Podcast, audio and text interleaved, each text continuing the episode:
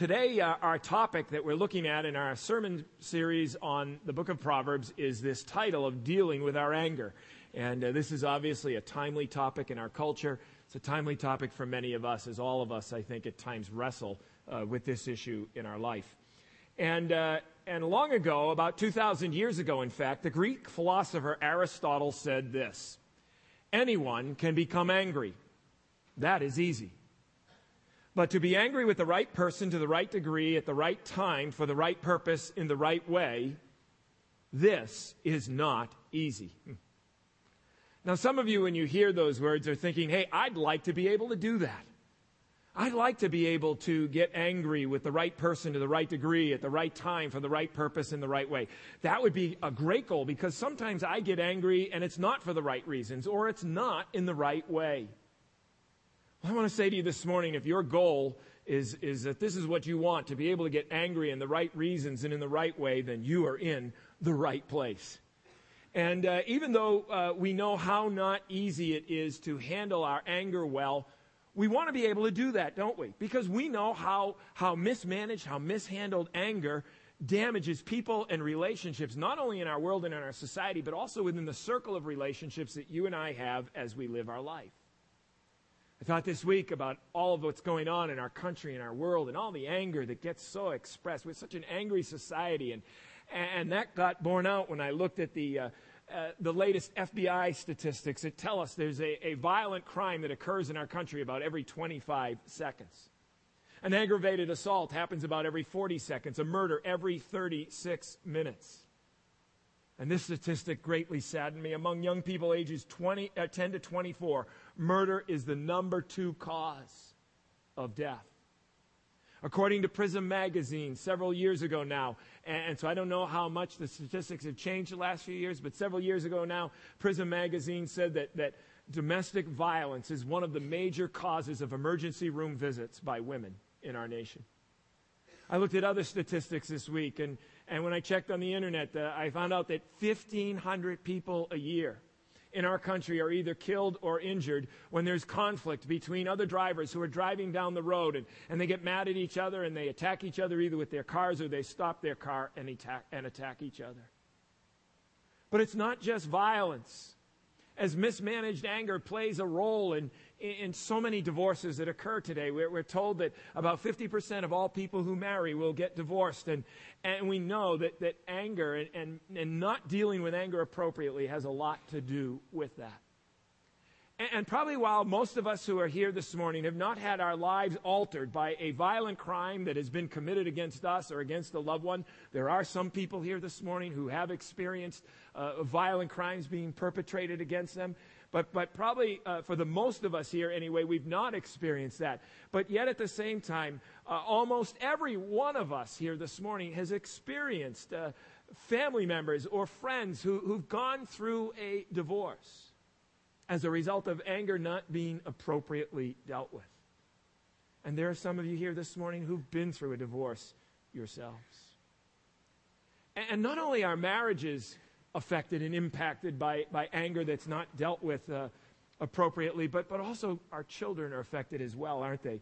Parents who, who do not learn to deal with their anger wound their children, and, and very often their children end up growing up and repeating the same patterns. They did a survey a while ago amongst children, and they asked them if you could change anything about your mom, what would it be? And, and the number one answer of those kids in that survey was, I wish my mom didn't yell at me so much. 96% of the kids who were surveyed gave that as their response. Not only are marriages and our families and kids impacted, but, but some people lose jobs because of anger. In fact, uh, I read recently about a, a, pastor who received a note from uh, a, one of his parishioners uh, uh, just as they were getting ready to start a series on anger. And, and, she said in her note that she had lost her previous job because her boss called her old faithful. Hmm.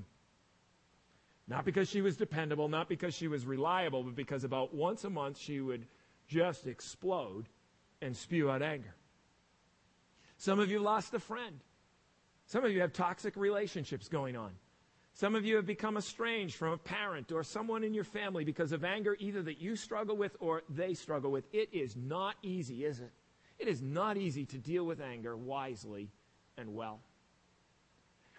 And the destructiveness of not dealing with anger wisely and well is huge, isn't it? And, and so I think everybody here needs to acknowledge that at some point we struggle with anger. And, and, and, and maybe not all of you, uh, you know, deal with it inappropriately, but I bet in a room this size, the vast majority of us, if we're honest, would say at some point we have a real issue with anger. I found it interesting this last uh, few uh, weeks as I've been preparing for this message to do some research. And, uh, and as far away, as long ago as 100 years ago, they were doing research on the issue of anger. And, and, and there was a survey about 100 years ago that talked about uh, the categories that trigger people's angry responses. And, and the first one I thought was pretty humorous because the survey named it stupid inanimate objects. and, uh, and it's like kind of in our day, we talk about shoelaces, you know, when they break, we're trying to tie them in a hurry. Uh, we get angry. ATM machines that swallow our cards or keep our money. Computers that eat our files. Or, I don't know about you, but the one that really set me off at times, especially when my kids were young at Christmas time, were those toys in box- boxes that were marked what? Easy to assemble. Yeah, right. And if you're like me, sometimes, uh, uh, you know, my wife laughs at me sometimes. And, and you know, we're waiting for an elevator and I'm in a hurry. And so what do I do? I don't just push the button once. You know, I'm there pushing it several times. Maybe I guess on the theory that this stupid elevator is going to sense my sense of urgency and uh, bypass all the other people on the rest of the floors because, you know, hey, I'm an important person with places to go. You know, crazy.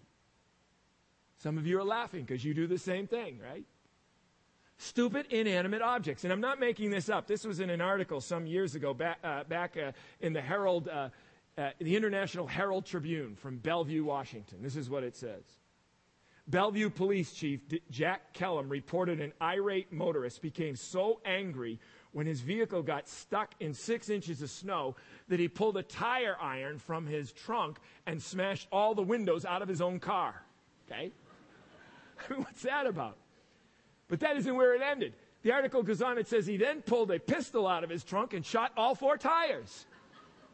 He reloaded and emptied half the clip into the car. Okay? He killed it, Kellum said. It is a case of autocide.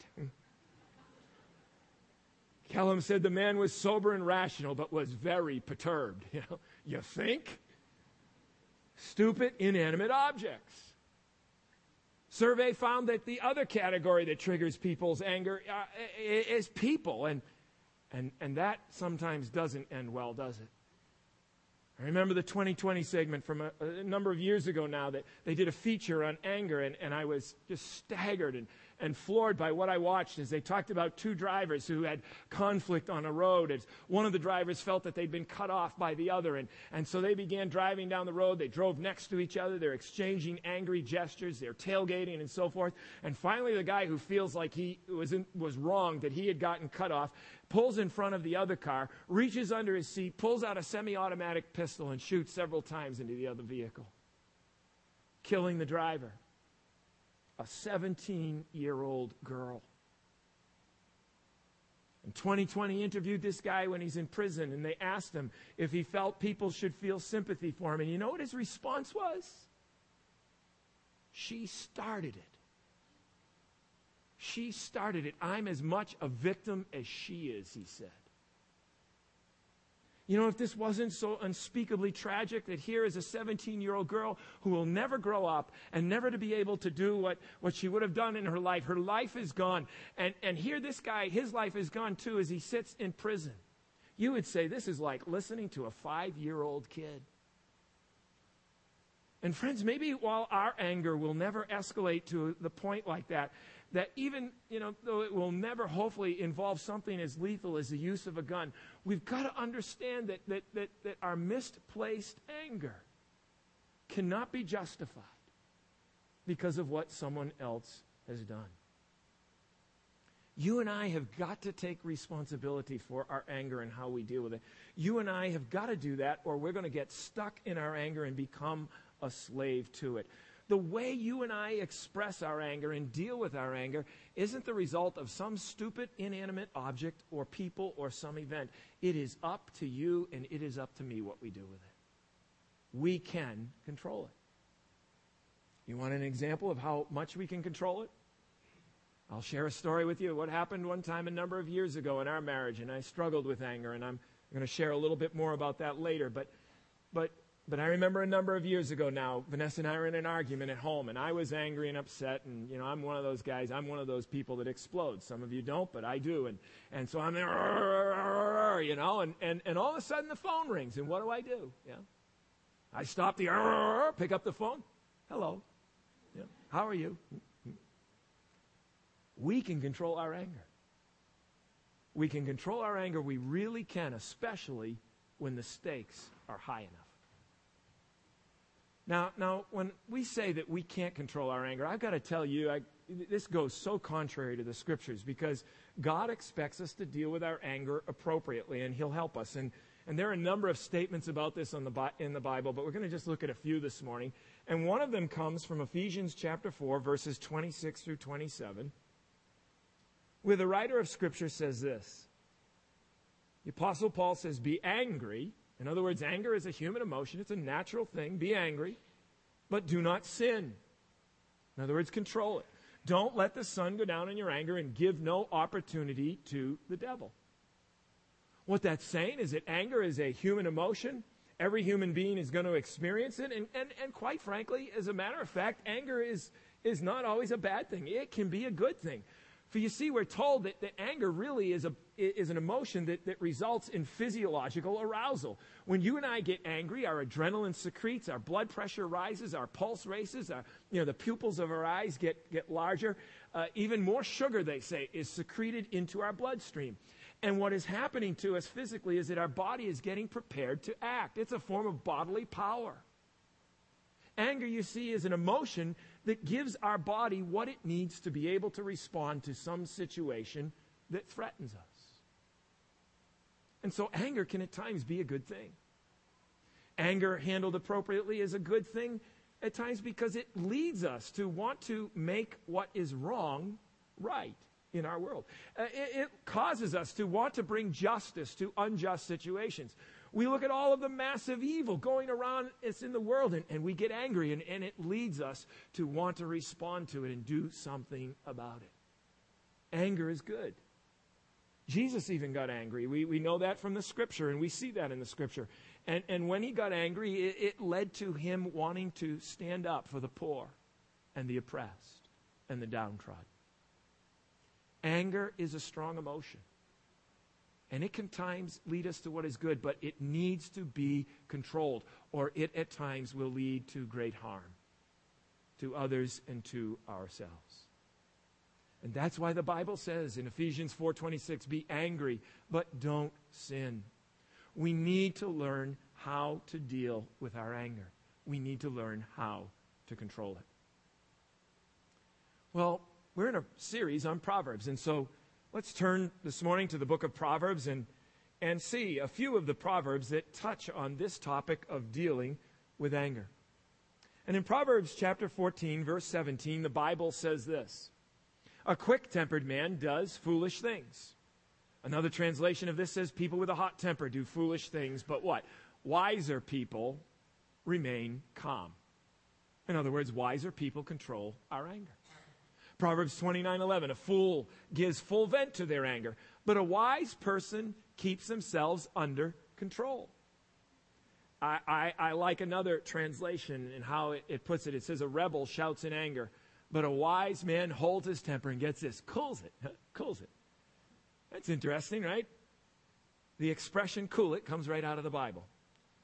So uh, this next week, when you get angry about something and you're about ready to go out of control, all you got to do to say to yourself is, "Hey, cool it." Proverbs 29:11. Okay. But but seriously though, notice here the Bible says that, that a wise person keeps themselves under control.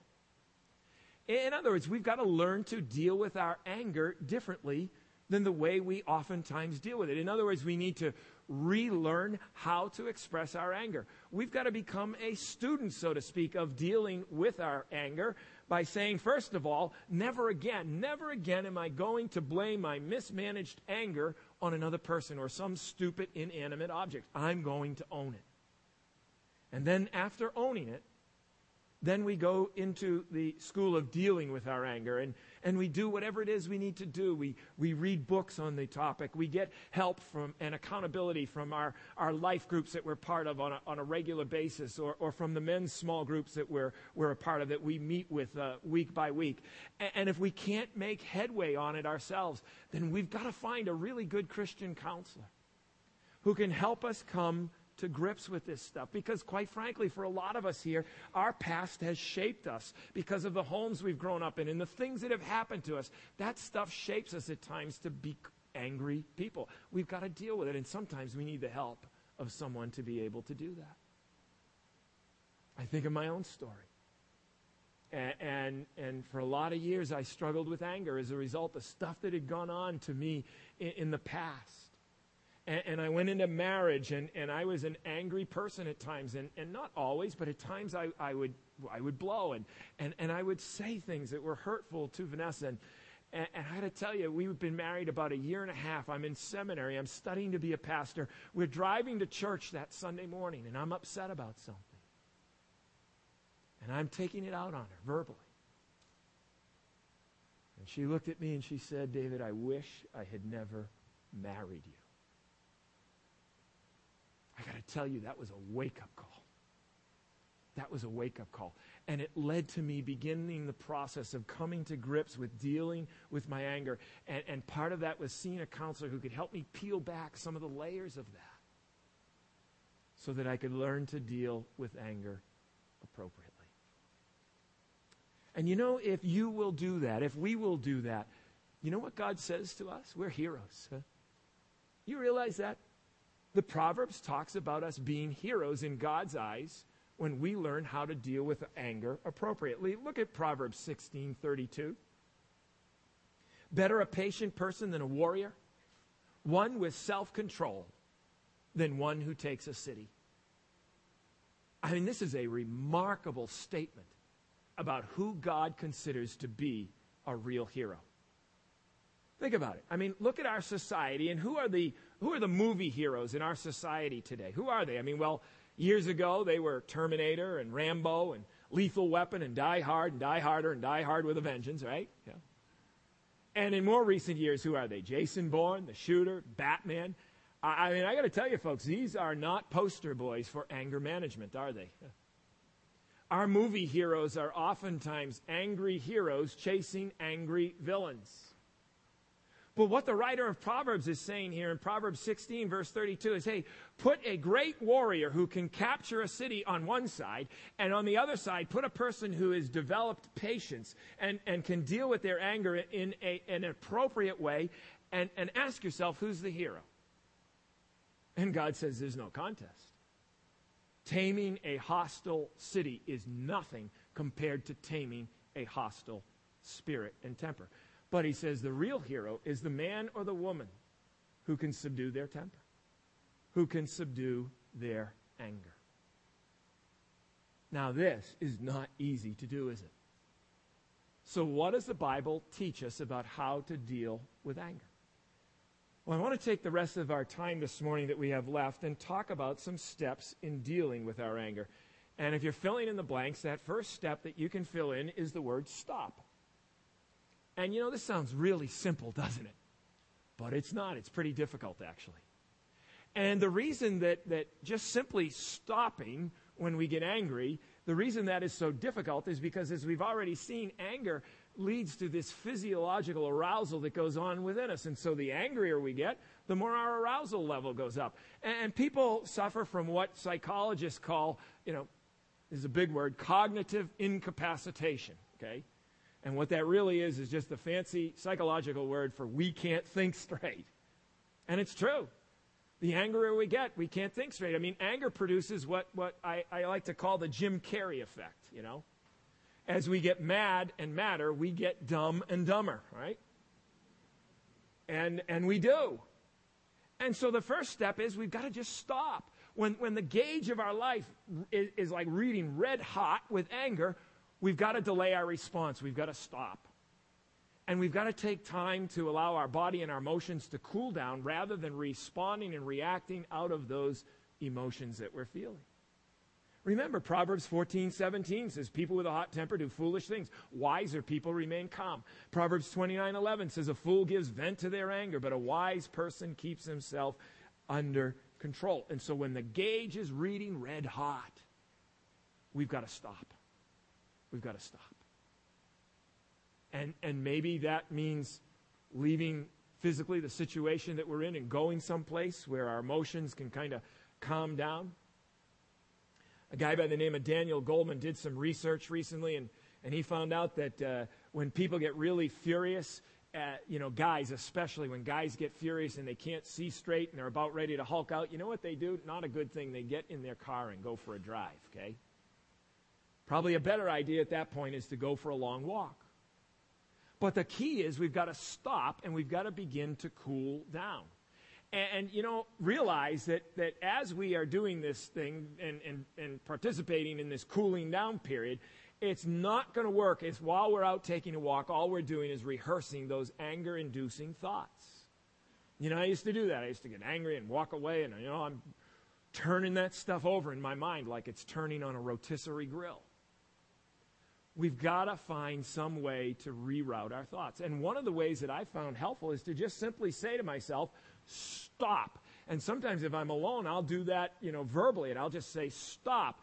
Uh, and, and I've realized, you know, like, you know, sometimes you got to be really careful. You got to have a little discernment, though, when you do that, because, say, for instance, you know, Doug is, uh, you know, Pastor Doug's telling me something, and, and I'm frustrated about something, and, and, you know, I don't want to just all of a sudden yell the word stop. Not a good thing to do at that point. Might not go over too well, right? But, but you know, seriously, we got to stop, and we got to refuse to do what doesn't work. Now, those of you that know me know that I wear my emotions on the sleeve, and so I tend to be one of those guys who explodes. But some of you, some of you are here that, that are that way too. But, but others of you are more guarded. You're more cautious with your emotions. And so your default mode when you get angry is to clam up. Or some of you will withdraw emotionally and disengage. Some of you pout. Some of you give little verbal jabs. We've got to stop and not do that default mode that we oftentimes go to, but instead resolve to do something different. And what is the something different that we need to resolve to do? Well, it is to then ask. And that's the second step of dealing with our anger is to ask and ask ourselves a couple questions. And, and the first question is, why am I angry? Because you see, anger is not a primary emotion. Anger generally results from some other emotions. Anger, you see, oftentimes is the result of hurt or frustration or fear. And so, if we want to deal with our anger constructively, we've got to stop and take a step back and ask, what's beneath the anger? The anger's on the surface, but what's beneath that? What is the root cause? To give you a couple examples of what I'm talking about here this morning, let me give you a few scenarios. Here's one. Uh, say you're single and you ask someone of the opposite sex to go out on a date with you, and they say to you, I'm not going out with you. I don't find you very attractive. It's not very nice, but it happens, and, and you feel flat out rejected. And as a result of that rejection, we feel anger. That's what's going on inside of us. So we got to step back and say, hey, what's going on? What's beneath the surface here? Or, or, a second scenario say you're on your way to church, okay, and, and you're not one who's ever late to anything. But you have someone in your family who's always running behind. And, uh, and so you're frustrated and you're getting in the car late. You drive as fast as you can. And then you just happen to drive illegally through my neighborhood down the street there off of Magnolia, right? And some of you have done that, and some of you have gotten a ticket as a result of that. And uh, now you're really late and you're really frustrated. And then you come into church and you run into church and you go to your seat and someone is sitting in your favorite seat. Or someone is sitting next to your favorite seat and they put some papers in the seat because they are saving it for someone else. What are you experiencing? Got to step back and say, hey, I'm frustrated. That's what's going on underneath that and begin to deal with that so the surface anger doesn't come out. Another scenario, and I love this one. Dick, Ken Davis talks about it, and I'll put it in the context of our marriage. Say it's pitch dark in the middle of the night, and Suddenly downstairs there is this loud thumping noise, like almost feels sounds like somebody's walking around like they've broken into the house. Now, now according to the United States Constitution, who's supposed to go down and check out the sound? Is it the husband or the wife, right? You know. Well, Vanessa says to me, "Hey, what's that noise?" And I say, "I don't hear anything." But I have to say it loud enough so she can hear me over the thumping noise, right? And then she gets on, she goes, you know, I've heard about this kind of thing. You know, some guy's loose in our neighborhood, this axe wielding, bloodthirsty, homicidal maniac. He's escaped from prison. Go check it out, you know? And at that point, I'm kind of like, all righty then. Maybe I'll just go downstairs in my boxer shorts and scattle scare him, you know? but then I remember, hey, we're in this egalitarian marriage and we're partners. So I say to her, you go check it out, right? Ha ha ha, you know? To which he says, I can't go check it out. I'm in my nightshirt and I don't have any makeup on. I can't go down there, you know? you know, what's going on here when this stuff happens? Fear, right? We get afraid of something and, and what comes out is anger. We got to stop ourselves in the midst of that stuff. And this is kind of funny stuff, but sometimes it's not funny.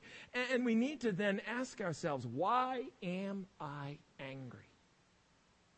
And then once we realize whether it's coming out of fear or frustration or hurt or whatever it's coming out of, we then ask ourselves that second question What do I want? What is my goal? And hopefully the goal is not that we're going to, hopefully the goal isn't like I used to do. I used to focus. My goal used to be when we get in an argument, how can I win this argument? Because I hated to lose, right? Sometimes, more tragically, the goal is how can I inflict pain on the other person because I'm mad at them? They've hurt me and they've wounded me. Hopefully, those aren't the goals. Hopefully, the goal for us is that we want to deal with whatever it is that's causing the pain and do so in a constructive way that honors God. And maybe that means giving up our own personal desires, because that's really the definition of love in the Bible, isn't it? Seeking the well being of the other person. And maybe in order to do that, we've got to give up some things we want to see happen. Or maybe we can work with the person and we talk with them and, and we talk the thing through and we can come out to a workable solution. But whatever it is, we've got to be asking ourselves, why am I angry? And then what do I want? And we've got to go about achieving that outcome in a way that is constructive and honoring to God. And then there's the third step, and that is to listen. To listen. And uh, this has to do with a commitment to wanting to understand and empathize with the other person. And what this means is that we put ourselves in the place of the other person. And, and, that doesn't mean that we justify the bad behavior that someone else does. But what it means is that we sit down and we, and we listen and we try to uh, make it, we make an honest attempt at trying to understand where they're coming from. And again, this stuff comes right out of the Bible. Proverbs 17, 28. Even fools are thought wise if what? They keep silent, right? They listen. They're discerning if they hold their tongues. I mean, the Bible just addresses the human condition in amazingly relevant ways, doesn't it? And this is just some good, profound wisdom. And it goes along with James 1, verses 19 through 20, where, where James says, My dear brothers, take note of this. Everyone should be quick to listen, slow to speak, and slow to become angry. For man's anger does not bring about the righteous life that God desires. What's James saying here? He's combining this idea of listening and speaking, with, and he's relating it all to, to getting angry. And he says, here's how the logic works in all this. If we are quick to listen and slow to speak, we are going to be slow to anger. But the reverse is true. If we are, are, are quick if we're slow to listen and we're quick to speak, what's going to end up happening is we're not going to deal with our anger well. And so we've got to, to start thinking about how, how, how, what do we want? What, what can come out of this that is good? And, and, instead of focusing just so much on us or, or focusing on, on the hurt we feel or focusing on, on, on what we're feeling about what the other person has done, we begin to ask ourselves, let me listen to them and, and sit down with them and, and seek to understand them. And then after doing that, we need to then do a fourth step, and that is to rethink. In other words, to rethink the thoughts that you and I have going on in our head when we're angry. If you're honest with yourself, I, I know for me it's true. I, I, when I get angry, I can really think some negative and some cynical and some hostile thoughts toward people. And so, in order to effectively deal with what's going on there, I've got to rethink those thoughts. I've got to reroute my thoughts and think different kinds of thoughts. Let me give you an example here of something that happened when I was younger and my kids were younger. And, and we were living in Massachusetts, and, and uh, the bedrooms were upstairs, and the, uh, and the, the uh, living room where I would at times sit at night uh, to either relax or do some reading, some work, some study, whatever was down below. And, and, and it was 9 o'clock at night. And our four year old got out of bed, and, and she came downstairs tentatively violating curfew, right? Hmm. But that night I just happened to be relaxed. I'm listening to some music and just kind of mellow. And, and, so when this happens, I think of a series of thoughts as I watch her come down the stairs. And it's kind of like, well, you know, look at the little tyke. Only a few more moments to enjoy, uh, you know, a few more years to enjoy picture moments like this before she's grown up. How brave and adventurous she is, risking punishment to explore the unknown world of the night. She's a risk taker, just like her dad, you know. Now, put the context into another night. Same child, same father. Identical setting, only this time at the end of the day, I've had a really long, stressful, and frustrating day. I haven't had time to put my message together. I'm feeling like, oh, I got to put my stupid message together on anger, you know. And, and, and I want to go to bed. And I'm frustrated. See, that's what's going on. I'm really frustrated. I'm not relaxed. And, and, and so, same child comes down the stairs, you know, risking the adventures of the night. Different series of thoughts, so this time. Ah, only a few more precious moments to get my work done, and this little monster can't stay in bed. You know? Sure, sneak down the stairs, kid. Go ahead, make my day, you know? But you got to ask yourself do you feel lucky? You know? Well, do you, kid? You know? How rebellious and disobedient she is, defying parental authority given to us by God. She didn't get those genes from me, must have got them from her mother, right? You know? Hey. Series of thoughts lead to a series of feelings that lead to a series of actions. And notice the external situation is pretty much similar in, in, both situations, but it's what's going on in my thought process. Now, I want to pause for just a moment here because I, I, I want to address something that some questions have come up from several people actually have emailed me or called me and asked me. And, and they said, hey, you know, you've been talking about how to deal with conflicts in relationships, but, but what about those situations where, where a person is abusive? And I want to say to you this morning that I, I just want to make this clear and kind of add an addendum onto the last couple weeks and talk about this as we're talking about dealing with our anger is that if you are in a, re, in a, in a situation where a person is abusive and they are regularly and deliberately wounding you, you're, you're going to think thoughts that, that, that are angry thoughts and feelings. And I want to tell you, those are accurate thoughts. Those thoughts are right on target, okay? You should be angry. If someone is regularly wounding you and hurting you, and you are a victim of unjust treatment, your thoughts are right on target. But you still got to decide what you're going to do to deal with the issue. You still got to ask, what do I want?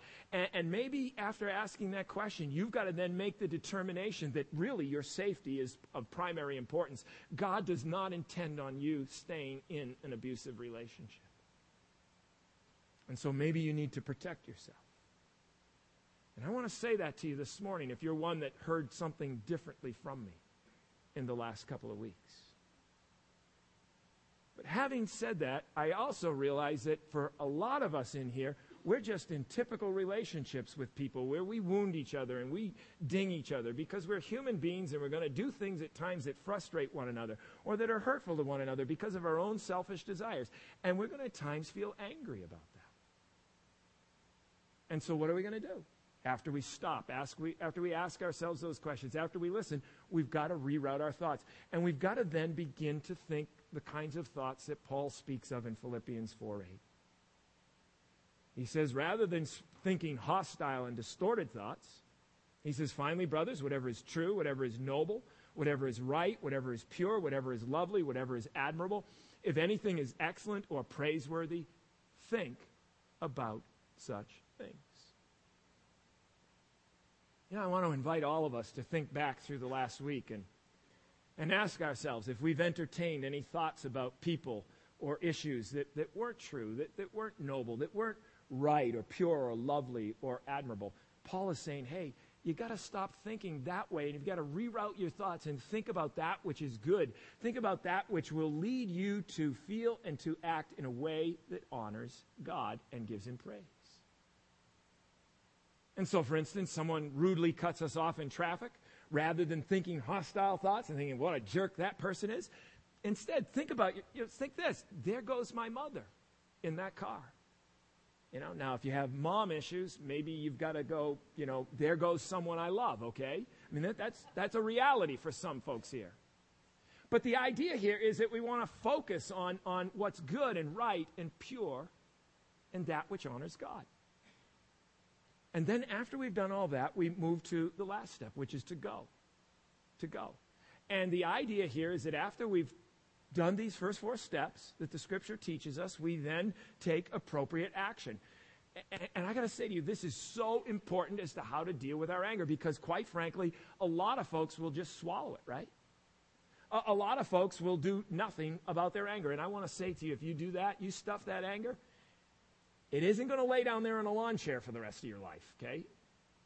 I know that from experience. At some point, it's going to come back up, and it's going to come up in an inappropriate way. And that's why the Bible says, in your anger, do not sin. It says, do not let the sun go down while you are still angry. In other words, deal with it in an appropriate way. After we've stopped and we've taken time to cool down, ask why I am angry and what do I want, and listen to the other person and rethink our thoughts, and then go about dealing with the issues. Don't avoid confrontation. We've talked about that the last couple of weeks of what God wants us to do when you and I get into conflict with others.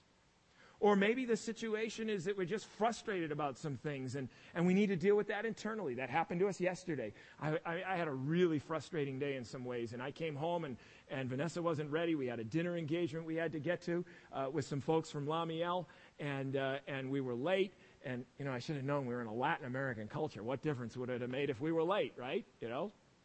But but I was frustrated, and so I began to get angry. Had to walk away and had to go through this process and just go out to the garage and wait for her out in the car and go through this process and, and, and deal with it. And so sometimes this idea of going and dealing with it appropriately means we got to deal with this stuff on our own inside so that when she came out to the car, I could be in a loving and a gracious spirit.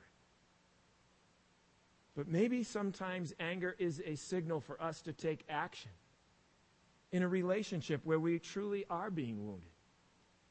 And in those situations, we've got to not be conflict avoidance people, but we've got to go and deal with the anger. We've got to work it out with the person.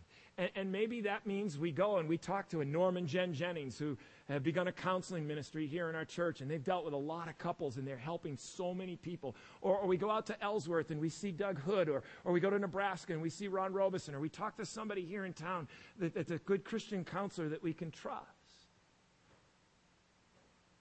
And we go about dealing with the issues to bring about resolve and reconciliation and healing to the relationship. You see, folks, stuff is going to happen in life. Stuff happens, okay? We've got to anticipate that it's going to happen. That, that's a part of living life in a fallen world and living in relationship with fallen and broken people. But the Bible is saying to you and to me today that we've got to deal with this in a positive way. We've got to stop and not respond how we usually do. And we've got to ask ourselves, why am I angry? What's going on underneath the surface? And then deal with that. And say, what do I want out of this? How can we bring about resolve in a constructive and God honoring way? And to do that, we've got to listen genuinely to the other person. We've got to rethink our thoughts and think thoughts that are pure and good. And then we've got to take appropriate action. That's how we deal with anger. That's what the writer of Proverbs and all the scriptures tell us. And if we do that, the scripture says, and that is our goal, that is our desire, even though it's not easy, even though in and of our own human nature we may not be able to do it through the power of the Holy Spirit living within us, God will help us.